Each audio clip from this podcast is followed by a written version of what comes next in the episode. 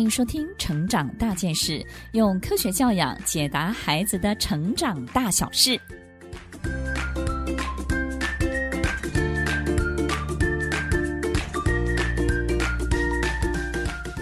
这一集要分享的主题是怎么办呢？在语言的叛逆期，我的孩子总是爱说反话。在我们的家庭当中呢，可能很多事情孩子是很渴望也很想要的，但是他可能表达的方式呢会非常的奇怪，他会故意反对或故意让所有人觉得他不喜欢。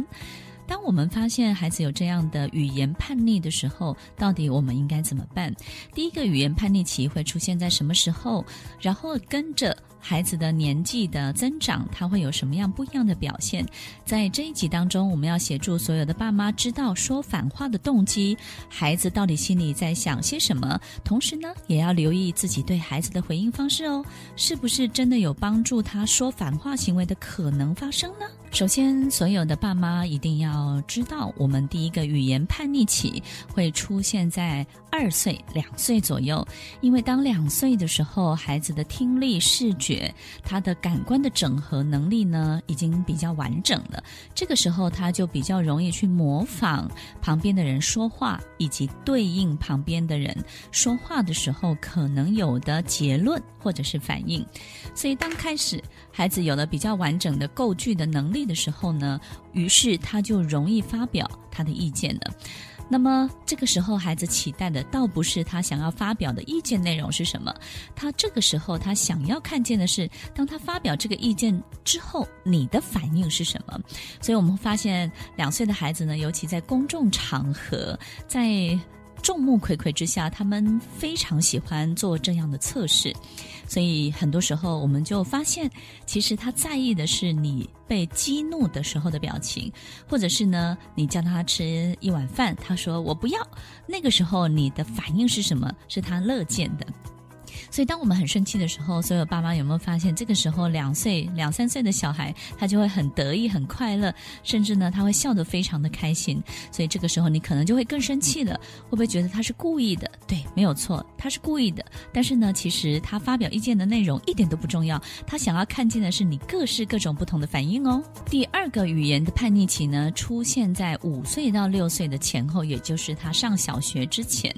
在这个时候呢，孩子的行为能力已经非常完整了。当他的行为能力已经能够结合他的语言能力的时候，这个时候我们就会觉得他非常的叛逆，因为他可能会。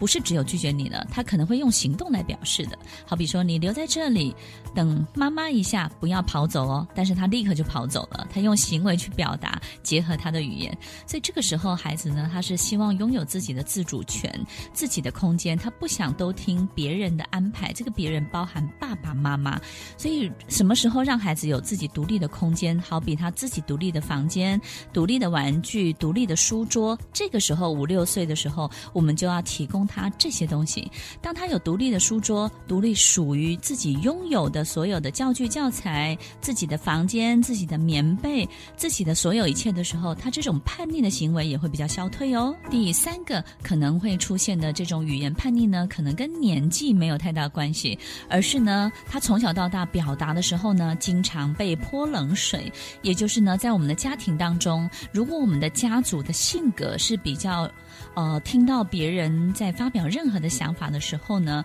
我们比较不是鼓励的，比较不是肯定或支持的，比较是检视的、检查的、评论的、批判的。当我们习惯用这样的方式去泼别人冷水的时候，这个时候孩子呢，他就会用一种拒绝跟厌恶的这种态度，然后极度的想要跟你对立，来保护他自己的很多的想法跟言论。所以要小心哦，所有的爸妈，我们是不是经常泼孩子冷水，或是在我们的家庭当中，我们经常是比较检视、批判别人的。如果我们是这样的家庭，我们的孩子在语言行为当中会比别人更叛逆。最后一个我们要认识的叫做立体的思维。当我们都知道孩子可能会有这样情形以及造成的原因可能是什么，那么接下来我们就要积极的去改善喽。那么这个立体的思维，它的意思是什么呢？也就是我们必须要让孩子呢，对于一件事情习惯性的去了解它的好处在哪里，它的坏处在哪里？对于这件事情，我擅长的地方在哪里？我不足的地方在哪里？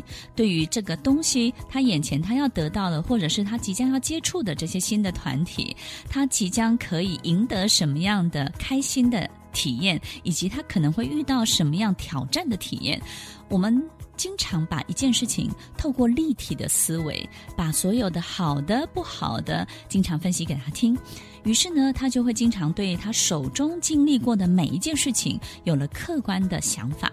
当有了客观的想法之后，他就比较不会产生对立，他会比较中立一点。然后呢，他对很多事情呢，他比较自自己会清楚。他不会纯粹为了反对而反对。当他可以了解这件事情为他带来的好处是什么的时候呢，他会比较保留，他也比较不会情绪化，然后呢，他也会比较稳定一点。这种立体的思维呢，是我们积极改善的一种方法。所以孩子呢，从小到大，从他零岁一岁开始懂得一些语言的暗示的时候，我们就要开始练习。好比说呢，这个小白兔它会带给你什么？可是有一天小白兔它可能会离开你，或者是呢，我们养了一个宠物，我们。要告告诉他，其实宠物在快乐的时候，你可能可以跟他在一起。可是当他有一些大小便的这些问题的时候，你可能会很烦躁，你必须要去处理它。可是你处理它之后呢，它会更归顺你，它会跟你的关系呢更接近。于是呢，你就会更爱这只宠物。当我们把很多很多问题这件事情的很多的长相面相分析给他听的时候，他就有了立体的思维，他就不会有行为上这种叛逆、说反话的表现。了，其实我们的孩子经常这样的。我们发现呢，明明他很快乐，但是可能他最后没有得到他应得的奖项，或者是呢，他没有参与到他最喜欢参与到的那个部分，他就说这个东西不好玩，那个地方我再也不要去了，我最讨厌那些人了。所以，当他开始全盘否定这一切的时候，我们就要开始沿用刚刚提到的这种立体的思维，开始分析给孩子听。所以，我们不只是在分析的过程当中让孩子了解这件事情全部的面向，另外呢，我们还要带他去体验，真正的去感受。其实呢，不是只有他看到的那个样子，还有很多他看不到的地方都是非常好的哦。最后要提醒所有的爸妈，其实说反话的孩子，不管是各式各种不同的原因促成他这种叛逆跟对立的这种情形，但是其实有一个很大的原因是长久养成的，就是在他身边的照顾者。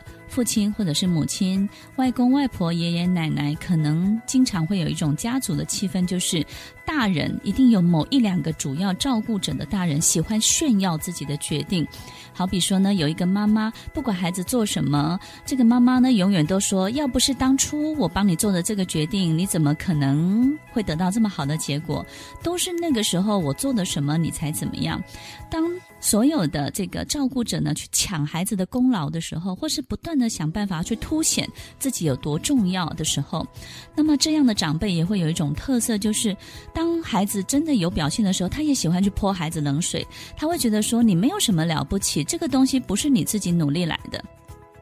当这个孩子从小就在这样一个环境之下长大，然后照顾者永远把光环放在自己身上，永远不会去肯定跟支持这个孩子的时候，这个孩子相对的不只是说反话了，他会一辈子叛逆的。